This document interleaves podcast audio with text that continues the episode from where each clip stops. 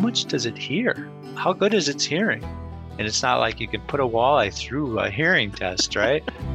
That's Minnesota writer Paul Radomski talking about what is arguably Minnesota's favorite fish, the walleye. In addition to being a writer, Paul is a fisheries biologist and lake ecology scientist. His new book is Walleye, a beautiful fish of the dark. It's a comprehensive look at the history, biology, and future of this species. Our What We're Reading conversation begins with Paul speaking to what makes Minnesota's state fish so popular.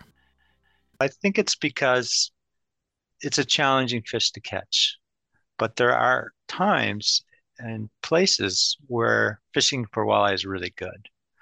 So that mix of hard to catch, but sometimes you catch a lot of fish and it's really exciting.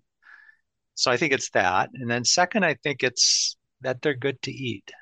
They produce a perfect fillet and uh, a very tasty fish, um, no matter how you how you prepare it. I think, and those two reasons, I think, in addition to the fact that they're pretty common in this part of the world. Let's get into the history of walleye, and I'm talking way back. In your book, you note that the walleye's ancestral beginnings were in rivers and not the lakes that we're used to today. Can you tell us about the early days of the walleye?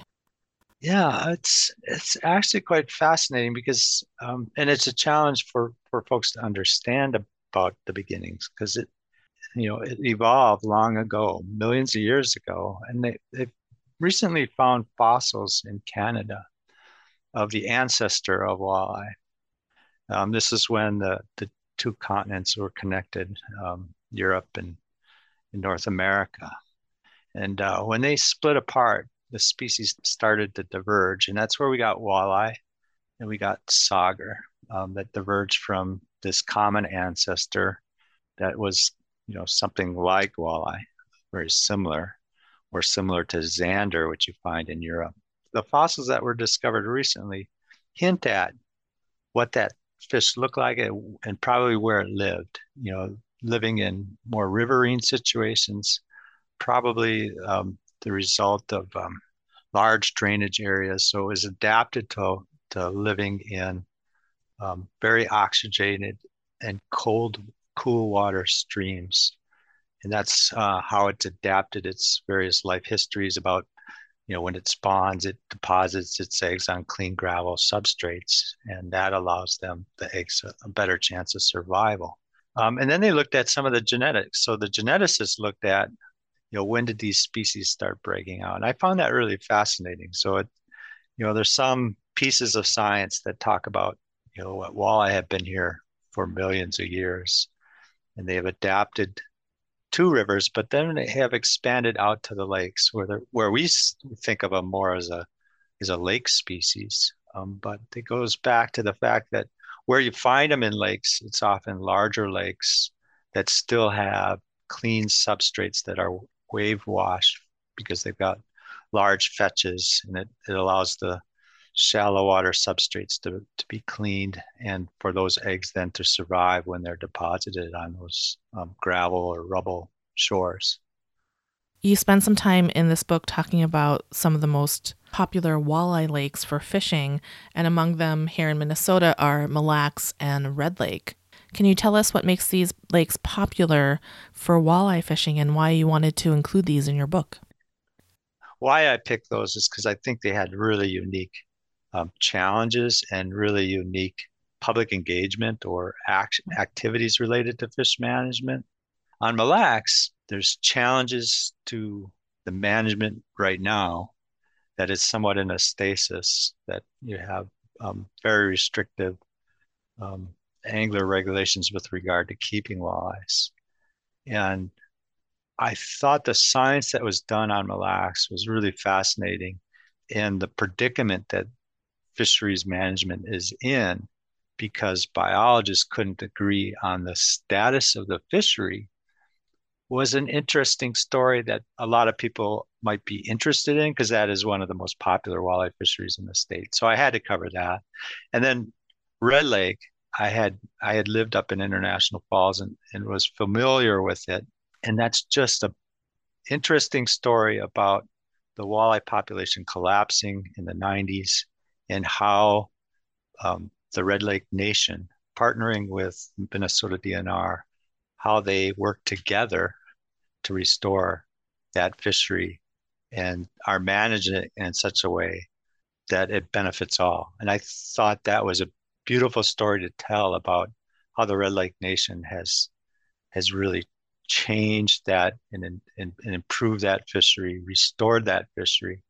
And they should have pride in what they've done in, in that situation and how it benefits the Red Lake Nation um, peoples. So I, I wanted to talk about that because I know it's been covered a lot in the Bemidji area.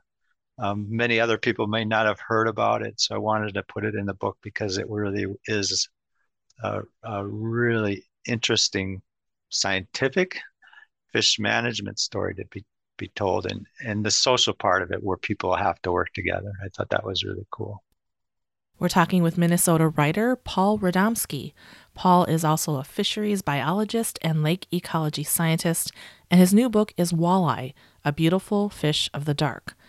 Paul, this is such an extensively researched book that I'm really curious to know at this point what don't we know about the walleye? Are there aspects of the walleye that you yourself still have questions about after writing this book? There are a lot of things. If you just start thinking about just basic things about, say, that senses, right? So we, we know a lot about the walleye's eye because it's so unique and such a prominent feature for the fish. It has the back of the eye reflector so it can see in, in very low light conditions. So it's evolved so that it sees in barely dim lit areas. Mm-hmm. And then I start thinking, well, well, how much does it hear? You know, how how good is its hearing? And it's not like you can put a walleye through a hearing test, right? And you, so somebody was asking me, well, if I'm if I'm on the on the lake sitting in my boat and I'm talking, do you think the walleye hears? And I go, hmm, that's a great question. I don't mm-hmm. know. And then, you know, how well does it smell? You know, it's it's got a large nose, of course. You know, how I mean, does it smell the waste our of our mm-hmm. combustion engines in the water, right? So we're we're driving around the lake. Can it smell that exhaust as I can smell the mm-hmm. bus fumes in the cities when I'm down there and, and I notice it. Whereas maybe my son and daughter don't notice because they live in there every day.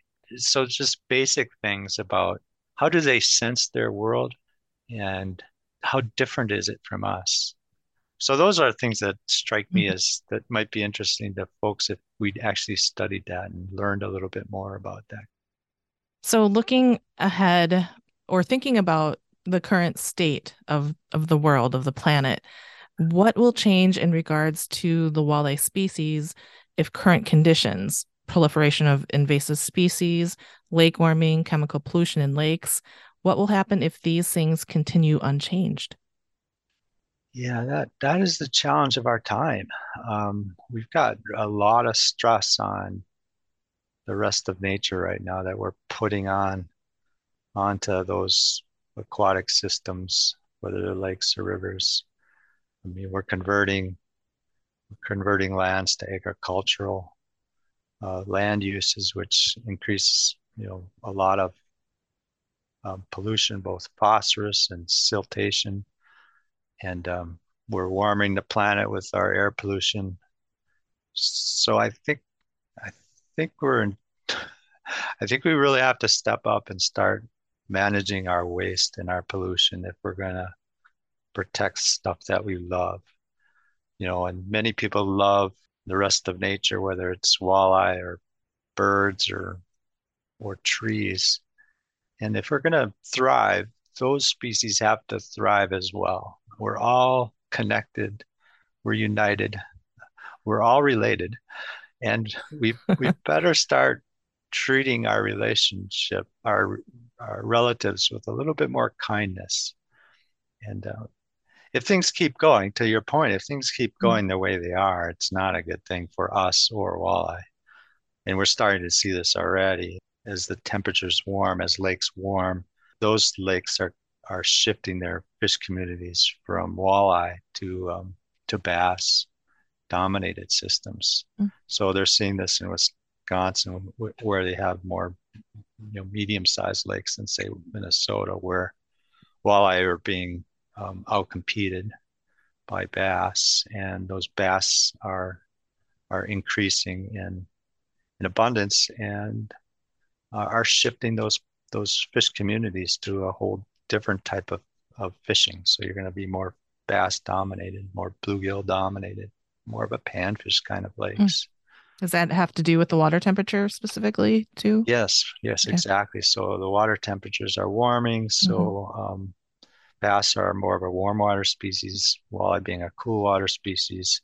So their their their range is going to start moving, um, much like many other things that we're starting to see move. Right, whether it's summer nesting birds, you know, um, um, some of those uh, are moving from the south north, and you're going to see the same thing with walleye. There, you're going to see less walleye lakes, you know, at, at our latitudes, and you know they're probably going to expand north into some of the cold water lakes where lake trout may be more common right now. So we're going to see that. And then, you know, I'm talking to a lot of people, the lakes are changing because of our pollution. So they're getting greener from the phosphorus pollution that we're we're uh, creating and not managing, whether it's from homeowners around a lake or or cities that are living on a lake. Bemidji is a great example, right? I mean, um, look where the runoff goes for for lake for the city of Bemidji. A lot of that water ends up, you know, in the nearby waterways, and that ends up, you know, degrading water quality. And when you degrade water quality, walleye are, they're they're they're pretty resilient. They do have limits and thresholds, and I think I think we'll see the consequences of that. Um, and we're seeing that certainly in, in southern Minnesota, where you where you once had sustainable natural reproducing walleye, um, those populations aren't there anymore, and um, and then you have management agencies that have to stock fish when before they used to be self-sustaining. So I think mm-hmm. those are the kinds of problems we're going to see if we don't change the way we live and and interact with the rest of nature. Oh boy. but I like to I like to keep a positive uh, you know attitude about this. We can change. We can learn. We can start thinking about our impacts and start saying, well, I shouldn't harm my relatives, right? You know, walleye are related to me, we mm. all exist on the tree of life. I should have some self-control as both a person and as a society so our cultures can change often they change because we're forced to change, and we may be forced to change here soon. That's Minnesota writer, fisheries biologist, and lake ecology scientist Paul Radomski. His new book is Walleye, A Beautiful Fish of the Dark, published by the University of Minnesota Press.